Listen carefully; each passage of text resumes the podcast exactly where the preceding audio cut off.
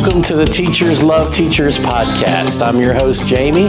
I'm here to encourage you five days a week. You can also link to the content online at teachersloveteachers.com. I'd like to thank you for joining me. Let's get started. Welcome, welcome. Thanks for joining me today. Let's get right into the scripture.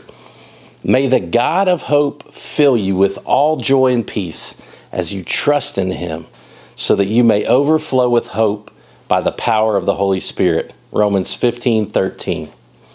Have you ever been around another teacher who seemed so delightful, even in the midst of circumstances that were not so delightful?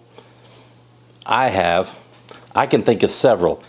I can also tell you that those teachers were not faking. They were both very wonderful Christian ladies who gave everything they had to serving God at school, and they trusted God to do the rest. That trust overflowed in their countenance. Countenance. They had great hope at all times.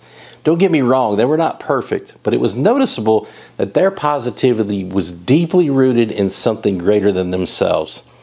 Because I knew them personally, I knew where their hope came from. It came from the Lord. I want to encourage you to become that person. That person who's clearly full of hope, joy, and peace because you are God centered no matter what your day brings you, you have the opportunity to bring the joy and the peace that Lord gives you. I pray that you will overflow with hope by the power of the Holy Spirit today. Have an awesome day. Thanks for joining me.